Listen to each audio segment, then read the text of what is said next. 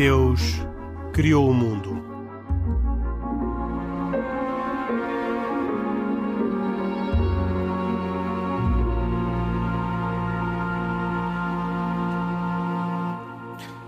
Boa noite. E Deus criou o mundo na última edição deste ano de 2022.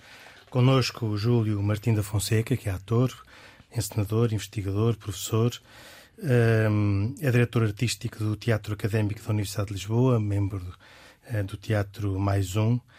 E, além disso, tem participado em muitos projetos, muitos deles ligados ao teatro, eh, com imigrantes e refugiados, e isso dá-lhe, já que eu tinha dito na semana passada, uma, uma compreensão específica, concreta, real do que é que é o diálogo interreligioso e, e o esbatimento das diferenças. Um, e também participou na, e participa na, no movimento Juntos pela Europa, que é um movimento ecuménico cristão.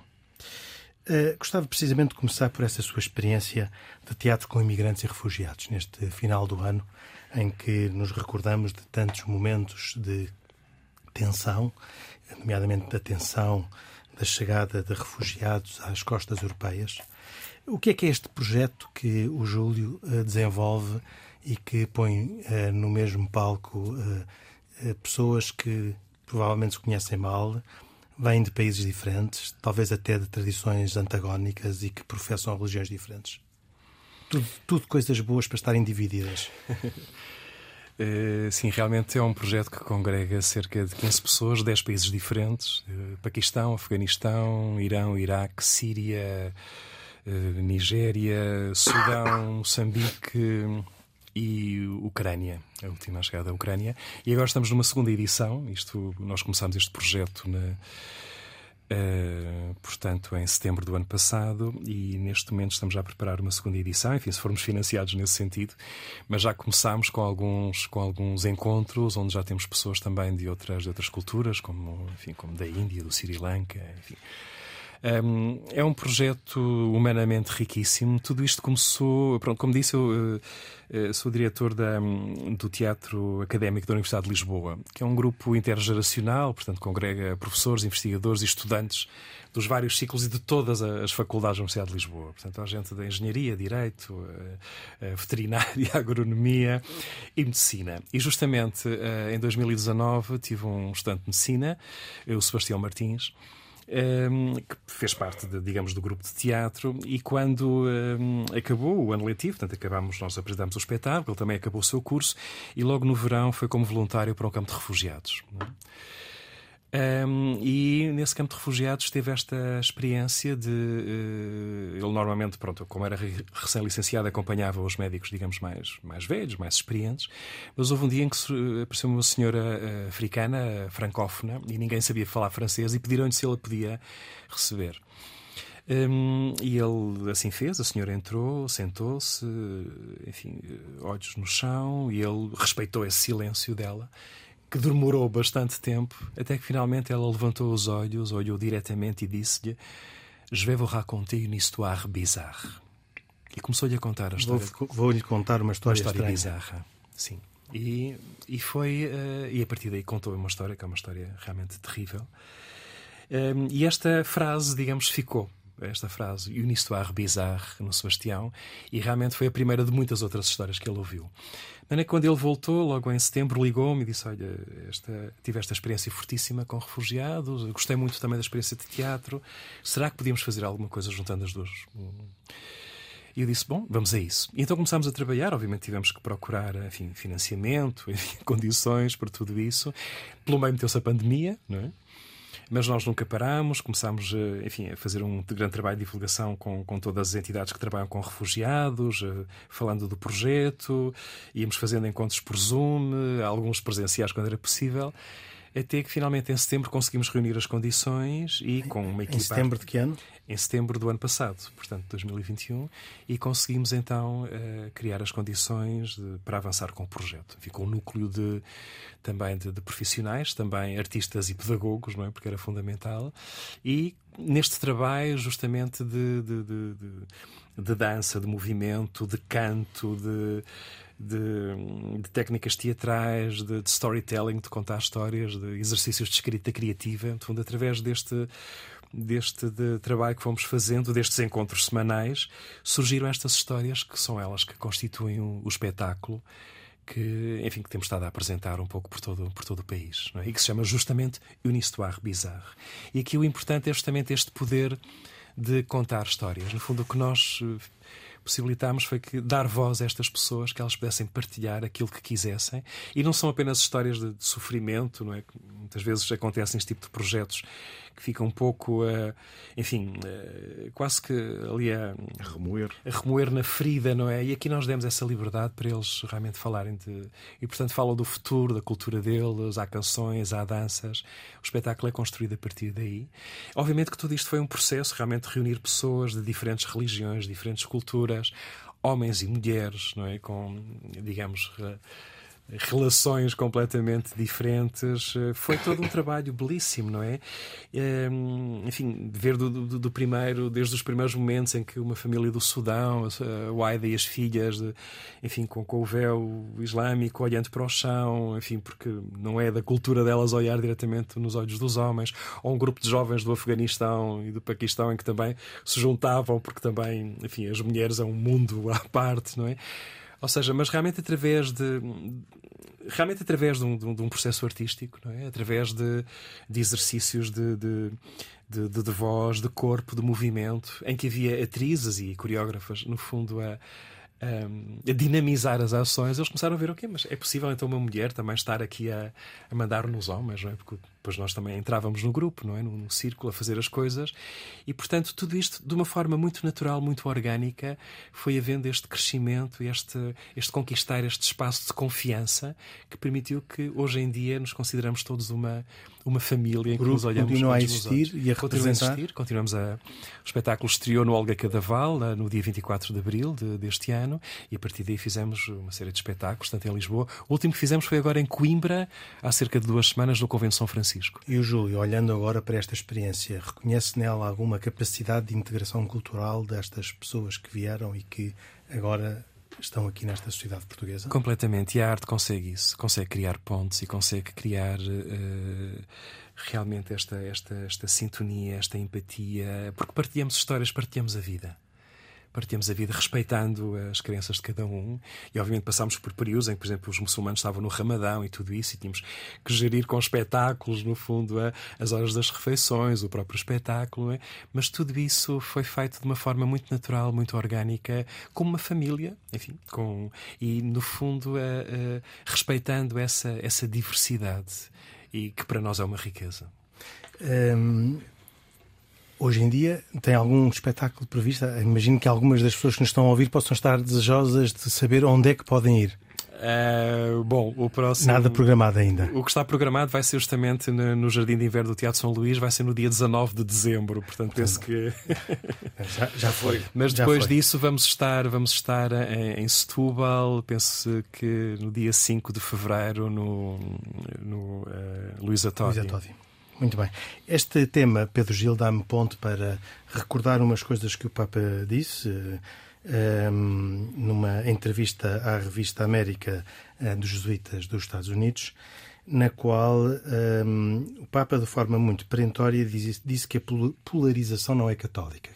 Isto é, que qualquer raciocínio de ou ou não é cristão, não é católico. Que o raciocínio, um raciocínio católico deve ser juntos e. Um, Uh, isto uh, vai um bocadinho ao arrepio daquilo que normalmente nós olhamos para uma religião. Uma religião é uma carta de, de princípios, de valores, de, de, de dogmas uhum. que uh, não são alternativos, não, não estão em negociação. Uma espécie de requisitos necessários. Uma é? espécie de requisitos necessários. É. E o Papa, aquilo que diz, dá-nos a entender que, aliás, ele próprio diz, o católico harmoniza sempre as diferenças. Uhum. Uh, o que faz, uh,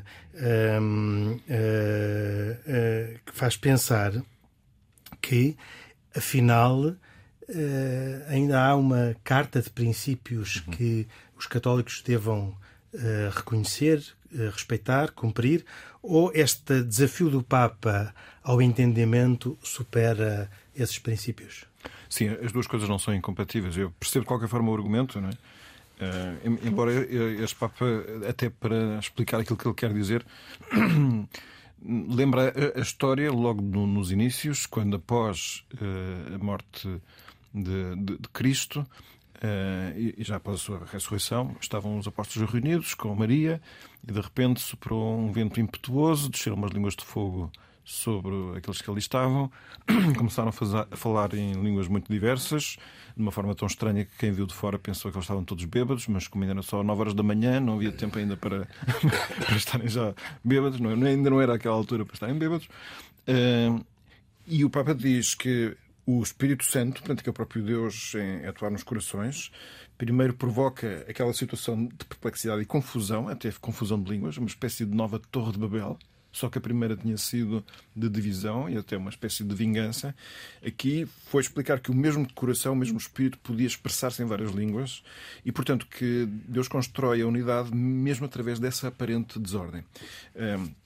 E eu queria dizer que as coisas não são incompatíveis porque certamente nós temos um Deus a quem ser fiel e, e um Deus que se expressou, que, que contou a sua história, que contou qual é a nossa história, a história da nossa vida, e a nós interessa-nos sempre ir à procura daquilo que esse Deus quer. Portanto, a vontade de Deus é uma referência constante, desejada, e não é uma referência assustadora, apesar do homem moderno nós, os homens modernos, temos sempre um caminho de resistência quando se trata de conhecer uma vontade que não seja a nossa. Quer dizer, tudo que seja exaltação da nossa própria vontade, em, em princípio, isso achamos que é bom e nos dá folga, não é? Se se trata de fazer a vontade de outro, pensamos que é, sempre que é uma, uma espécie de servidão. O problema é que quando a vontade que nos estamos a reportar é a vontade não de um homem, mas do próprio Deus, onde mora toda a bondade e toda a beleza, é preciso ter confiança. Não, não, não há problema. Isso é mesmo, é, é mesmo seguro, é mesmo uma âncora, é mesmo uma boia de salvação. Eh, estamos, estamos em casa quando estamos dentro da vontade de Deus. E, portanto, ao mesmo tempo que é preciso uma referência segura a essa, essa, esse chão firme, que é um chão firme, Deus não é uma incerteza ou uma mutabilidade constante. Deus é Deus. No entanto, nós, no processo para lá chegar e na interação entre todos, aí sim, porque Deus interessa-se por todos e, portanto, não somos nós pessoas para fazer exceção de pessoas. Se nós lêssemos o Novo Testamento em concreto, fala mil vezes de que não podemos fazer exceção de pessoas. E nessa medida eu percebo muito bem aquilo que o Papa quer dizer quando Exato. fala desta, desta maneira, que é nós não podemos é, fechar intencionalmente as portas a ninguém. Mesmo quando haja dificuldades na compreensão daquilo que uh, seja até a tradição da Igreja, mesmo que, que haja compreensão, melhor, que haja dificuldade em incorporar à própria vida várias das propostas do cristianismo.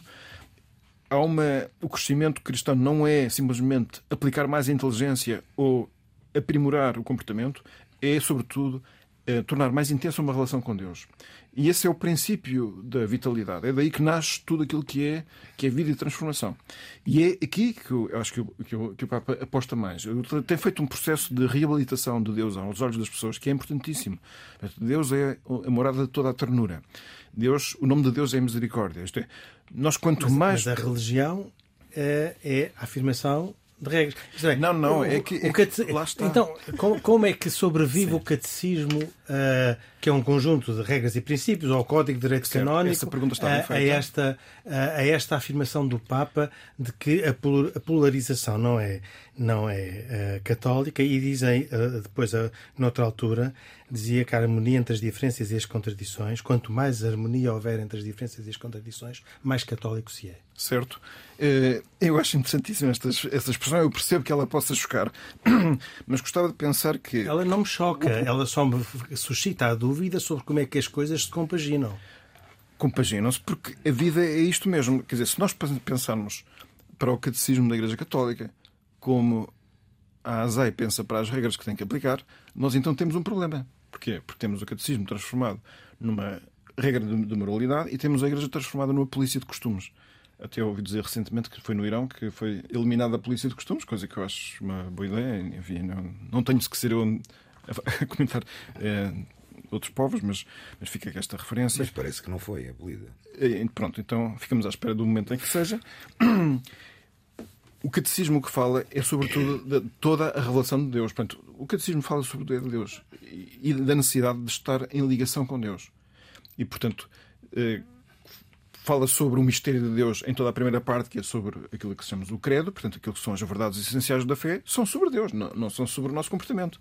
Depois, a forma como nós conseguimos tocar em Deus, isso chama-se celebração do mistério cristão, na expressão mais complexa, mas dizer como é que nós tocamos em Deus. Depois, o reflexo que isso tipicamente vai ter no nosso comportamento, e é a parte moral, os mandamentos, e depois a parte que é a experiência plena dessa união com Deus pela vida da oração. E, portanto, o catecismo não mete medo porque não é uma regra para medir comportamentos. É uma, uma súmula bastante alargada de sugestões para nós, precisamente. Sugestões é... injuntivas não são injuntivas. Eu acho que é preciso lermos o catecismo. O catecismo está. Aliás, ele não tem quase injunção nenhuma. Ele só tem junção quando cita, por exemplo, os mandamentos. Aí sim, não matarás, e depois explica o que isso significa. E faz até, o catecismo é interessantíssimo, faz uma tentativa de aprofundamento intelectual em cada coisa que se diz para se, para se perceber que as afirmações da fé não são arbitrárias, têm um sentido, têm uma lógica. E, mas, como digo, não são uma conquista intelectual. É, sobretudo, dispor os corações para que nós comecemos a, de uma vez, a ensaiar a ligação com Deus, porque essa é que é a fonte de qualquer criatividade, de qualquer mudança saudável. Até, lá está, é, é aquilo que permite curar as relações. E, concretamente, como é que se vivem estas. Eh, como é que se vive a divergência. Eu, eu acho que, por acaso, eu considero que o Papa é felicíssimo nesta forma de olhar para o problema. Júlio acha que uh, a cultura uh, católica uh, vai no sentido disto que o Papa que o Papa uh, disse na, nesta entrevista à revista América da Companhia de Jesus, uh, ou a cultura católica, apesar de tudo. Aliás, como se viu no princípio do mês, havia houve um grande debate sobre a questão da eutanásia uh, e era uma, no fundo era uma questão que opunha em ou ou os que eram pela vida de, de, de, tradição, diria, mais católica e os que eram a favor da eutanásia, talvez de tradição mais não católica. Eh, eu sei que há um documento eh, que é justamente de uma, de uma comissão interreligiosa, não é? Em que eh, tem uma declaração a propósito disso em relação à eutanásia, não é? E, portanto, isso acho que é transversal a várias religiões, não é? Não é apenas uma questão católica ou não.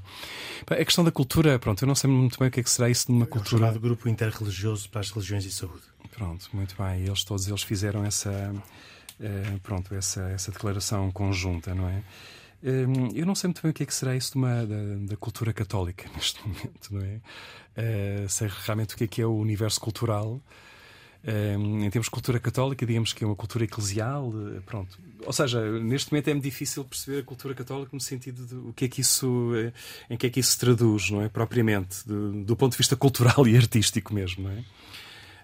Um, acho que há, há, há, artistas, digamos que são católicos, mas que são artistas, digamos, não há propriamente uma arte, eh, não sei se católica, há uma arte. Há uma arte que é feita por pessoas que se reconhecem como católicos, não é?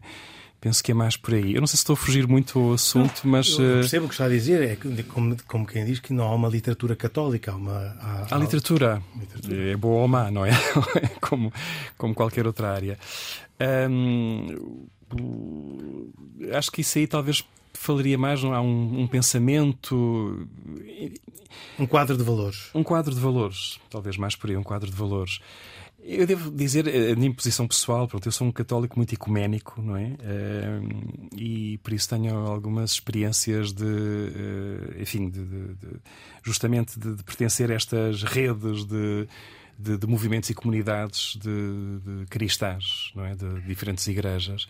Para mim, isso é algo que é muito importante um, e também este diálogo interreligioso. Não é? é algo, ou seja, eh, pessoalmente considero-me como um católico de fronteira, aquilo que se diga um católico de fronteira, ou seja, estou, estou nas margens. Perfeitamente em sintonia com o Papa Francisco. Nesse sentido, sim, perfeitamente. E muito em contacto, porque a minha realidade, digamos, cultural aí sim, e académica, profissional, no fundo é com, com, com não crentes ou com. Enfim, com... A questão, portanto, se me permite, e é um assunto portanto, que me passa um bocadinho ao lado, mas de qualquer forma gostava de perguntar, e aproveitando a deixa, qual é que é a reação então a que o Papa Francisco diz, e muito bem, na minha opinião, a aceitação de, de todos, todas as pessoas, sejam elas mais crentes, menos crentes. A questão que se levanta é como é que as pessoas são mesmo aceites. Essa que é a questão. Como é que elas são aceitas nas comunidades? Como é que elas são aceitas nas paróquias, nas igrejas? Uh, penso que essa, essa no fundo é que é, é, que é o é que é, que é o, o busilis da questão. Porque isso uh, é um tema que, por exemplo, no judaísmo também existe. Ou seja, há os judeus mais praticantes, os menos praticantes. Há que receber bem os, os menos praticantes, claro que deve haver, que deve ser mas se calhar há muita gente que não os recebe dessa forma. O judaísmo não é dicotómico? Não. Com tantas regras? Repare. Eu acho que as duas coisas, lá está, não são incompatíveis. O, Papa, quando fala do diálogo interreligioso, diz que o primeiro pressuposto é sempre uma identidade forte. É, não significa obstinada, não é? teimosa, casmurra. Estou a dizer, é consciente, conhecedora da razão de ser daquilo que se é. Pronto. Pronto. A partir daí, o outro ainda que não partilhe nem sequer um milímetro daquilo que eu que é aquilo que eu sou, é merecedor plenamente da minha estima, numa visão cristã, porque vale tanto como os outros, não é? Certo. E todos tenham chamados à mesma. Certo, mas será que essa pessoa que não tem o tal milímetro Sim. No seio de uma comunidade ponto de vista prático. Ou do vista prático. Okay. Prático, prático e sociológico sim, também. Sim. Não sei se o Júlio quer dizer qualquer coisa, senão eu posso avançar aqui umas ideias. Não, é que, não, é que, é que, é que no fundo parece-me que essa, essa é que é a grande questão. Sim, mas eu... Essa é que é a grande questão.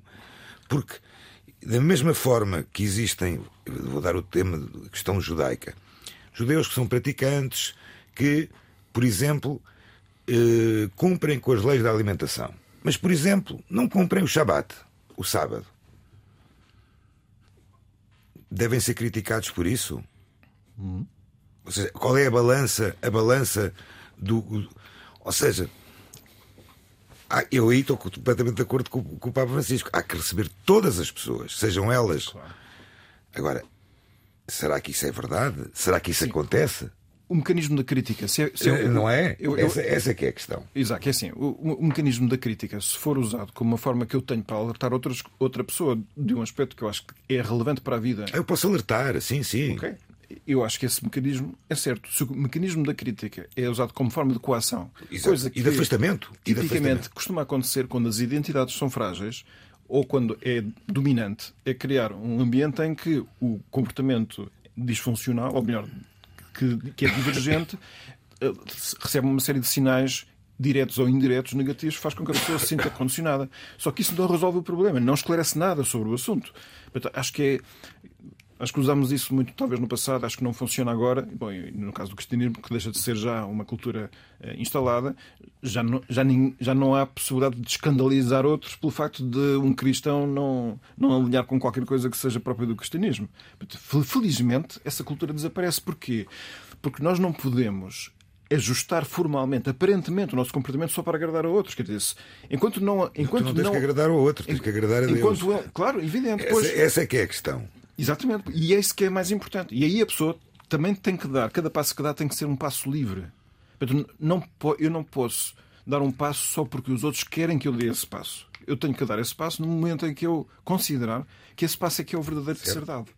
Pronto. Muito bem. E, portanto, isto é um bocado. Agora, do ponto de vista eh, prático, como é que se viu isto na, na, na Igreja? Pronto, há gente para tudo, não é? É bom saber que o espaço do cristão não é o espaço da Igreja necessariamente. É verdade que lá vai, porque lá reúne a comunidade, mas o espaço do cristão é o espaço da sua vida. Sua vida. E, portanto, cada um tem que pensar é qual é a qualidade das relações que estabelece com as pessoas que têm ao seu, ao seu redor, seja da sua família, seja colegas, profissionais, e onde vai encontrar hoje em dia uma, a maior heterogeneidade possível de pessoas e situações.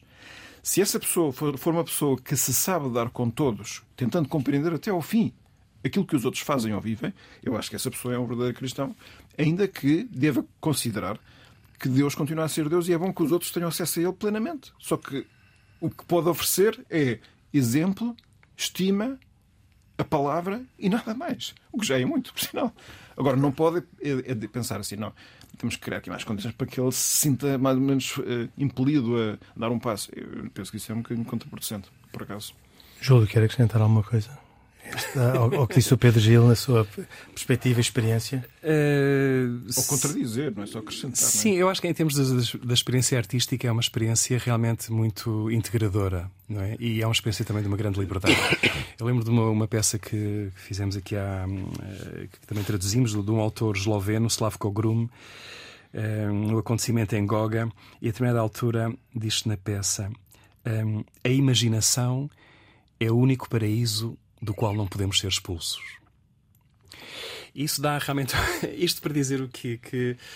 Um, realmente, se, muitas vezes as, as crenças são, são espaços de encontro, uh, de encontro entre a humanidade, muitas vezes também podem ser, quando caímos sobretudo em, em questões muito uh, dogmáticas, podem ser também espaços realmente de divisão, de divisão não é? Um, e daí, uh, e a mim realmente interessa mais o, o, o aquilo que une aquilo que une, justamente. Que e realmente a experiência artística eu penso que consegue unir uma espiritualidade e também uma espiritualidade cristã, obviamente, mas também dialogar com outras e permite este espaço de liberdade e de convergência e de, e de criação de unidade.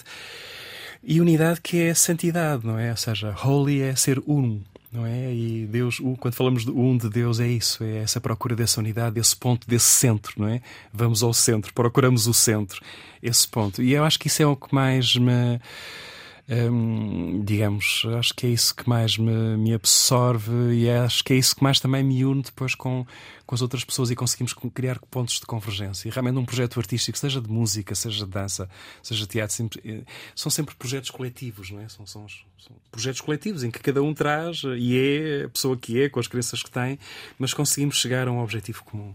E eu acho que isso é o mais interessante, é quando conseguimos chegar a um a um objetivo comum, que seja pelo bem, pelo bem comum, pelo bem da humanidade. Mudando completamente de tema, eh, as notícias recentes eh, deram-nos conta que pela primeira vez, num, num, país de tradição cristã, a Inglaterra e o país de Gales, é uma conferência episcopal católica comum, pela primeira vez os, os cristãos deixaram de ser uma maioria.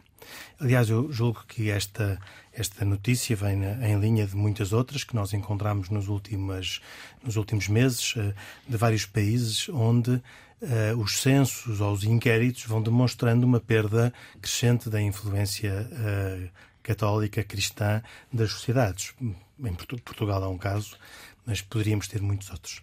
A pergunta que dirijo ao, ao, ao Júlio é uh, se isso é um problema ou uma purificação, porque uh, a Igreja tinha, uh, a Igreja Católica, as igrejas cristãs, um, ehm, precisavam desta purificação de encontrar aqueles que verdadeiramente estão uh, acreditam uh, uh, em Deus e, e, estão alinhados com, com a religião. Hum, eu, Ou se é um problema. Eu diria que assim, na própria ciência eu também tenho eu estudei farmácia durante alguns anos. Depois não terminei porque justamente fui, fui para, para a Escola de Teatro e Cinema. Mas tenho esta formação também científica e algo que nós sabemos é que assim, eh, no universo não há vazios, os vazios ocupam-se. Eu acho que o que aconteceu foi há, há tremendos vazios que foram criados. Foram ausências, ausências que se criaram. A ausência justamente deste diálogo com a cultura, com a arte, com os artistas, com a própria sociedade. Um, e eu acho que isto é tudo reflexo dessas, dessas ausências, desses vazios que foram criados e que foram ocupados. Um, eu penso que neste momento, e a experiência que eu tenho, de, é que há uma, há uma grande procura de espiritualidade. As pessoas têm necessidade disso. Isso faz parte da. Nós somos seres espirituais. A única questão é que as pessoas neste momento não procuram são espiritualidades codificadas e, vi, e, vigi, e vigiadas, não é? Querem ser livres, ou seja, querem querem dialogar sobre a sua própria espiritualidade, sobre o sentido que dão à sua própria vida, não querem. Eh, não querem. Um, eh, não é que não querem uma moralidade, mas não querem moralismos, não é? Acho que querem, querem ser tratados como seres adultos. E há uma procura, acho que muito sincera. Eh, acha que a religião menoriza as pessoas, trata-as, Eu acho que em determinadas alturas, sim, sim, sem dúvida, sem dúvida. E muitas vezes focam-se apenas em questões da. Olha, por exemplo, como a questão de uma preocupação muito grande, e obviamente, e com todo o sentido, não é? Pelo, pelo momento do, do nascimento e da morte. Mas parece que às vezes não se preocupa com o que acontece pelo meio. E, e, e as pessoas apercebem-se disso, não é? E, agora? E, então, e o meio? Como é que é? não é? E portanto acho que é uma grande, é uma grande, hum, acho que é um grande desafio, é um momento de um grande desafio, mas acho que muito do que acontece é um vazio, há um, há um vazio há um vazio e que e esses vazios são ocupados e às vezes são ocupados pelas coisas enfim que são que são as Isso é um, um, vazio no sentido de falta de comparência da, da, da parte dos cristãos não é? mas no caso Sim, sim, sim, sim, sim, sim, Eu não diria só da, da, parte dos cristãos, diria também muitas vezes, porque acho que neste, neste aspecto é assim, se alguém até ainda, ainda liga este, este tecido, este, esta tessitura, até muitas vezes são os leigos. acho que os leigos estão muito presentes na sociedade e fazem uh, leigos de todas as religiões, quase diria. As pontes, fazem as pontes. Univos, leigos de todo mundo univos, porque realmente são eles que salvam o mundo, não é? Porque tudo o resto é assim, pronto, falando agora do ponto de vista da igreja, às vezes não há paciência para os tempos que a igreja demora. É assim, já não há, já não há paciência. Não são os nossos tempos, quer dizer, são há coisas que têm que ser resolvidas já, agora, não é? Não quer dizer que se precipite com isso, não é? Há uma coisa que também muitas vezes que também estamos nesta ditadura do momento, não é? E que se esquece o passado, que se esquece no fundo o aprofundamento das coisas, o, o, o projetar um futuro, não é? Vive-se muito no imediato, num certo imediatismo. Mas, eh, mas a verdade é que eu penso que os leigos estão presentes e estão comprometidos e são eles que metem as mãos na massa eh, e são eles que permitem, apesar de tudo, que as coisas existam, porque às vezes, enfim. Agora, o que, é de, o que há de belo na Igreja, nomeadamente agora falando da, da Igreja Católica, é realmente esta esta diversidade de carismas. A igreja é um mundo. Eu acho que as pessoas não, não se apercebem bem do que é que é a igreja, porque a igreja tem tudo cá dentro, não é? Ou seja, há movimentos para tudo. É? Do espectro todo. E isso acho que é uma riqueza belíssima. Aliás, muitas das coisas, por exemplo, do, do, Papa, que o Papa Francisco diz, e que é um Papa que chegou numa boa altura, mas muitas das coisas que ele diz não é que sejam propriamente uma novidade. O que é uma novidade é que seja Papa, um Papa a dizê-las porque elas já faziam parte de, de muita reflexão, de muito uh, e de muita vivência, de muitas comunidades em todo o mundo. Agora, houve oportunidades que se perderam. Por exemplo, a questão do, do, do Brasil. Uh, e desta questão, enfim, de, de, eu acho que se perdeu. Acho, acho que se perdeu uma oportunidade. É, a questão, por exemplo, dos evangélicos estavam a ultrapassar os católicos ah, okay. ou, ou, de uma certa ou de uma certa mentalidade. Estavam, não é questão. Estavam a ultrapassar, não, já ultrapassaram. Já ultrapassaram. já ultrapassaram. E a questão não é essa, não é se são evangélicos ou não. A questão é, é que tipo também de cristianismo, não é? É, é, é mais, é mais por aí. Mas, eh, eh, mas teve muito a ver também com, com um momento muito, eh, muito forte, muito comunitário, muito participativo e que estava muito ligado talvez ao que se denominou como a teologia da libertação e que de alguma forma não houve um diálogo, não houve um diálogo frutuoso com as pessoas que estavam à frente disso. Uh, e houve um bocadinho esse lado de, de, castigar, de calar, de... e realmente isso provocou, provocou o afastamento de muita gente. E agora está-se a ver o resultado disso, não é? E, e, acho que isso acontece em muitas outras realidades. Acho que a Igreja, e com o Papa Francisco isso é extraordinário, realmente a Igreja esteve durante muito tempo uh, muito eurocentrada muito eurocentrada, não é? E mesmo, eh, digamos, muito, mesmo as ordenações de muitos cardeais e tudo isso, era sempre numa visão eh, muito europeia, não é? de uma mentalidade muito europeia. E não, o que é belo no católico, o católico quer dizer universal, não é? É realmente trazer toda essa diversidade cultural, experiencial, vivencial. E é isso que é essa essa coloratura, esse mosaico de cores e de diversidade que realmente. E, e neste momento, dois terços dos católicos vivem no Sul. Não é? Já não. o, o Ocidente. E, portanto, já não, está, e, já não é preponderante. E, e, tem que ser essa, essa, essa outra forma de estar, é? como as celebrações africanas, a, a, alegria de tudo isso. Eu acho que isso é muito importante. Os cânticos, não é por acaso que muitos jovens, e mesmo aqui em Portugal, não é? Vão para grupos evangélicos porque realmente ah, são implicados. Não é uma questão simplesmente racional ou sentimental. Há uma questão. Há uma, o corpo está implicado. Isso é muito importante. E aí, realmente, esta relação com o corpo é uma relação dos católicos, nomeadamente, não na prática. Não na prática, não é? Porque sabe-se que os povos meridionais, os espanhóis, os italianos, enfim, são todos muito, eh, digamos, eh, amorosos, digamos, por assim dizer, não é? Mas a verdade é que depois do ponto. Há como que uma. Uma um, quase como uma, uma esquizofrenia isso acontece muitas vezes no, no, no, no universo católico, muitas vezes vive-se, e se calhar noutras religiões também, não é? Mas pronto, falando desta que me é mais próxima, há às vezes um, um lado bipolar ou esquizofrénico, não é? Ou seja, faz uma coisa assim, ehm, no fundo é sábado à noite e domingo. Sábado à noite é festa, domingo de manhã é missa, não é? E entre uma coisa e outra não há ligação nenhuma. Quando podia haver. Mas isto é realmente falta de diálogo, é falta de, de criatividade, acho que diria. Uhum. Pedro Gil, uh, reconhece também esta falta de diálogo e de criatividade na. Mas é que está à espera que eu diga uma coisa completamente diferente. Agora estou curioso. Estou curioso.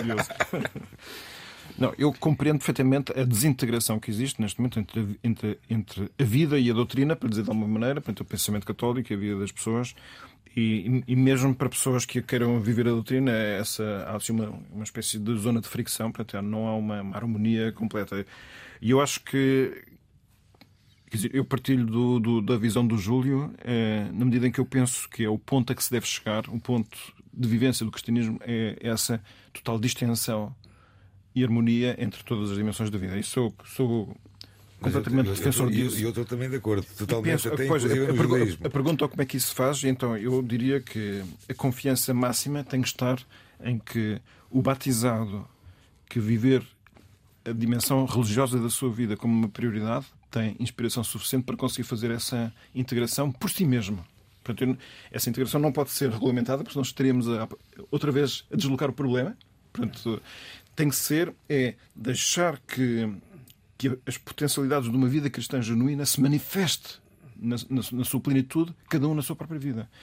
E é, e é nessa medida que eu acho que a prioridade religiosa deve ser reposta. E eu digo reposta porque acho que ao mesmo tempo que se verifica um fenómeno paralelo a este, e eu julgo que até na causa deste, que é a de que houve, para muita gente, um, um distanciamento subtil, mas cada vez mais acentuado relativamente ao coração de Deus. Passou a ser um bocadinho estranho. Deus com alguém assim do universo dos nossos afetos, mas alguém sobre o qual se fala, mas com quem se fala muito pouco. E, e essa retoma da confiança plena do cristão, sendo que o cristão se pode e deve sentir filho de Deus realmente, porque o é, eu acho que tem potencialidade enorme de se expressar em todas as formas culturais mais humanas. É muito estranho que o cristianismo, ao menos, possa parecer desumano. E isso realmente, cada vez que haja um sinal disso, deve soar um alarme. Dizer, há aqui qualquer coisa que não está a correr bem. A fé vivida tem que ser a expressão, deve atingir os pontos da expressão mais plena do que é humano. Com tudo o que isso significa, de verdade, de beleza, de bondade, de empatia, de humor, tudo. É? Em tudo.